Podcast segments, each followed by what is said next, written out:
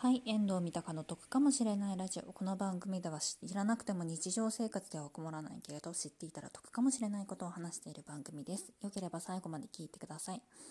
えっ、ー、と、今日なんですけれども、えっ、ー、と、雑談会です。ちょっと最近雑談ばっかりやってますね。はい。で、雑談なんですけれども、えっ、ー、と、今日で、今日っていうかですね、今回のお題が最近これを変えましたっていうことなんですけれども、私自粛前に、になるもう明日自粛自粛っていうか明日緊急事態宣言が出ますってなるた際にですねまず第一に買いに行ったのが本屋さんに本買いに行きました。私これ自分でもすごいびっくりしたんですけれども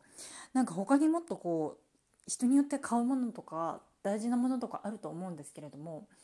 私スーパーだとかドラッグストアとかに駆け込む前にもう本屋さん行って本のを2冊買いましたね。なんかもうとにかく本屋が閉まったらどうしようっていうのが一番大きくて私の中で。なんかもう家に引きこもらなきゃいけないってなった際にもう本当に本読むか YouTube 見るかそれかラジコとかでラジオ聴くぐらいしかちょっとやることが思い浮かばなくて本当に。もうそれでもとにかく本屋さん行って本買わなきゃって思ってでも本2冊買ったんですけどでも結局緊急事態宣言出てても普通にちっちゃめな本屋さん普通にやってるので別に急いで買いに行かなくてもよかったかなって思いましたね。でそれで今積んどく状態の本を今ひたすら毎日読んでる状況です。あと最近これを買いました。あと最近買ったものがその緊急事態宣言出る前に買ったものがあと無印の方を急いで行って無印良品のなんかこう食材キット食材キットっていうかあのナンを手作りするやつとか買ったりとかあとぬか漬けのやつも買ったりとかしてもうとにかく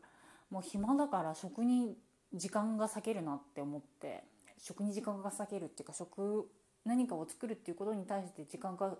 取れるなって思ったんでとにかくもうそれをもう暇つぶしになるようなものを一生懸命買いました。皆さんって暇つぶしになるようなものって何買いましたか？その自粛とかでこう家に引きこもってる人たちって。ラジオトークとか聞いてるんですかね？それからラジオを聞いたりとか。そういう人が多くて特に何かこう暇つぶしのグッズとか買ったりとかしてないんですかね？ちょっとそういうの知りたいかなって思いました。じゃあ今日も聞いていただいてありがとうございました。バイバイ。